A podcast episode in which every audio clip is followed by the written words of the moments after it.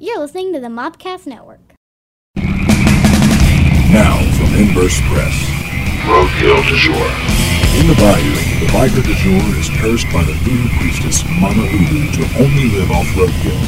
When he discovers he gains powers from the animals he consumes. Now he rides to find the soul of his murdered wife and get revenge on the witch who cursed him. Get this exciting comic written by Kevin Laporte at InversePress.com. Roadkill du jour. The score. The Force is back.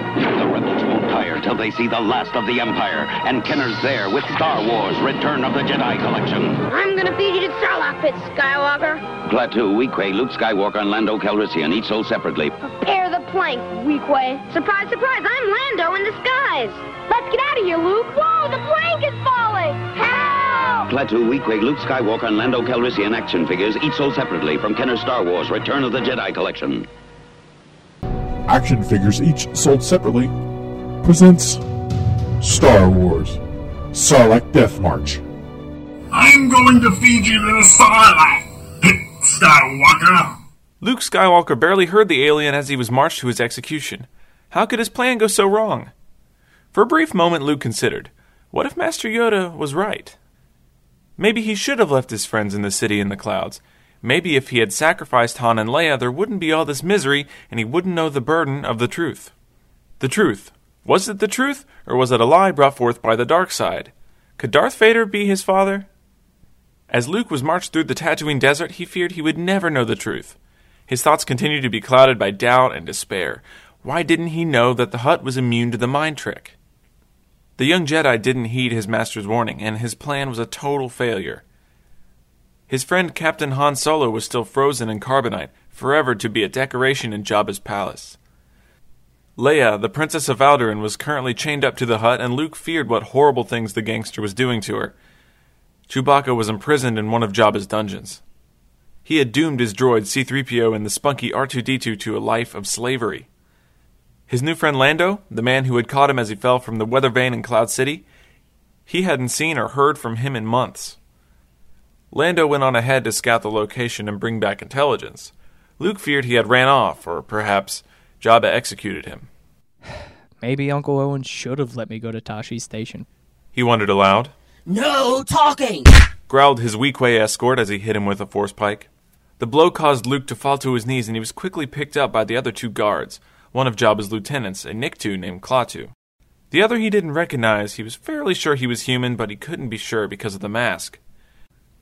Perhaps he was one of the many mercenaries or bounty hunters in Hutt's employ. On this journey, he had heard the other two call the stranger Tamtel. Once Luke was standing stable, Klaatu turned and punched the Weequay in the face. Jabba put me in charge, and I decide when you can hit the prisoner. The Weequay rubbed his nose and tried to soothe his pain. What does it matter? You said we were gonna feed him to the Sarlacc. Klaatu grabbed the Weequay by his tunic and lifted him to his feet. Perhaps I should feed you to the Sarlacc. The sound of the blaster prevented Klaatu from finishing his thought. The two aliens turned around to see Tamtel Skreeg with one hand on Luke's shoulder, the other with his blaster in the air. If you two don't quit, I'll turn this execution party right around. I wouldn't mind that. Tamtel hit him in the face with the blaster. What is it about no talking do you not understand? Klaatu let the Weequay go and kicked his force pike over to him. Pick that up. We are almost to the mighty Sarlacc. The march had led them to a large pit, big enough to land the Falcon in easily, Luke thought. The bottom was covered in the finest sand Luke had ever seen, and it reminded him of golden silk. There was a man made well in the center, and the young Jedi could feel something living inside there. Prepare the plank, Weequay. Klaatu ordered. the Weequay grumbled as he walked to the old fashioned style wheel and crank system. He turned the crank slowly, and a dusty rock plank moved across the pit. Luke watched below, and he could hear the noises like the rumbling of an empty stomach echo from the well. Klaatu and Tamtel pushed Luke forward and marched him to the plank. Klaatu, I need help with the lock! The Weequay called out. Hold him. Klaatu ordered. Tamtel held Luke's binders as he watched Klaatu walk over to the Weequay and assist him. He then used his key to release the Jedi's cuffs. Luke was surprised. What are you doing? You do want to get out of here. Tamtel replied as he pushed Luke forward and fired his blaster. What is this? We are betrayed. Klaatu cried out as he dove for cover. Surprise, surprise! I'm Lando in disguise. Lando said as he removed his mask and tossed it off the plane. The aliens returned fire with their own holdout blasters and took chase down the plane. The Weequay was spinning his force pike, anxious to have it bite into the flesh of an enemy. Klaatu kept a few steps behind, hoping that if he needed to have cover, he could hide behind the Weequay first. He hadn't become one of Jabba's trusted men by standing in the open to get shot. Lando, get behind me. Lando fired a few more shots before running past the Jedi. Luke followed him, but stopped as they reached the end of the plank. Klaatu and Weequay were halfway across the plank. Klaatu was still hiding behind the Weequay, firing his blaster. The Weequay just growled and swung his force pike angrily. Let's get out of here, Luke. Luke didn't answer. He was just focused on the plank. He was reaching out with the Force and recalling his lessons back on Dagobah. He had to believe. Size didn't matter. Anything was possible through the Force. He held out his hand and reflected a blaster bolt as it came for him. Lando stood amazed. He had only seen Lord Vader do that back in Cloud City, and he thought it was the Dark Lord's armor protecting him, not some mystical power. The plank began to shake, knocking aliens to their knees. The plank is falling! They held onto the sides for dear life but were no match for the Force. Luke's focus was unwavering and his mind clear as he clenched his fist, commanding the Force to do his bidding. The plank broke beneath them, and the pair ah! plunged into the well and the belly of the Sarlacc.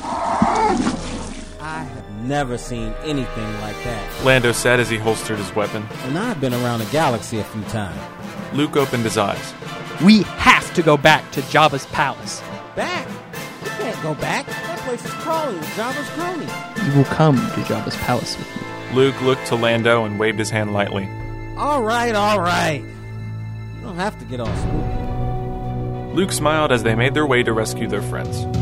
At least Cloud City gamblers weren't immune to the Force. He thought. This day might turn out yet. Thank you for listening to the Mopcast Network. Follow us on Twitter at Mopcast Network.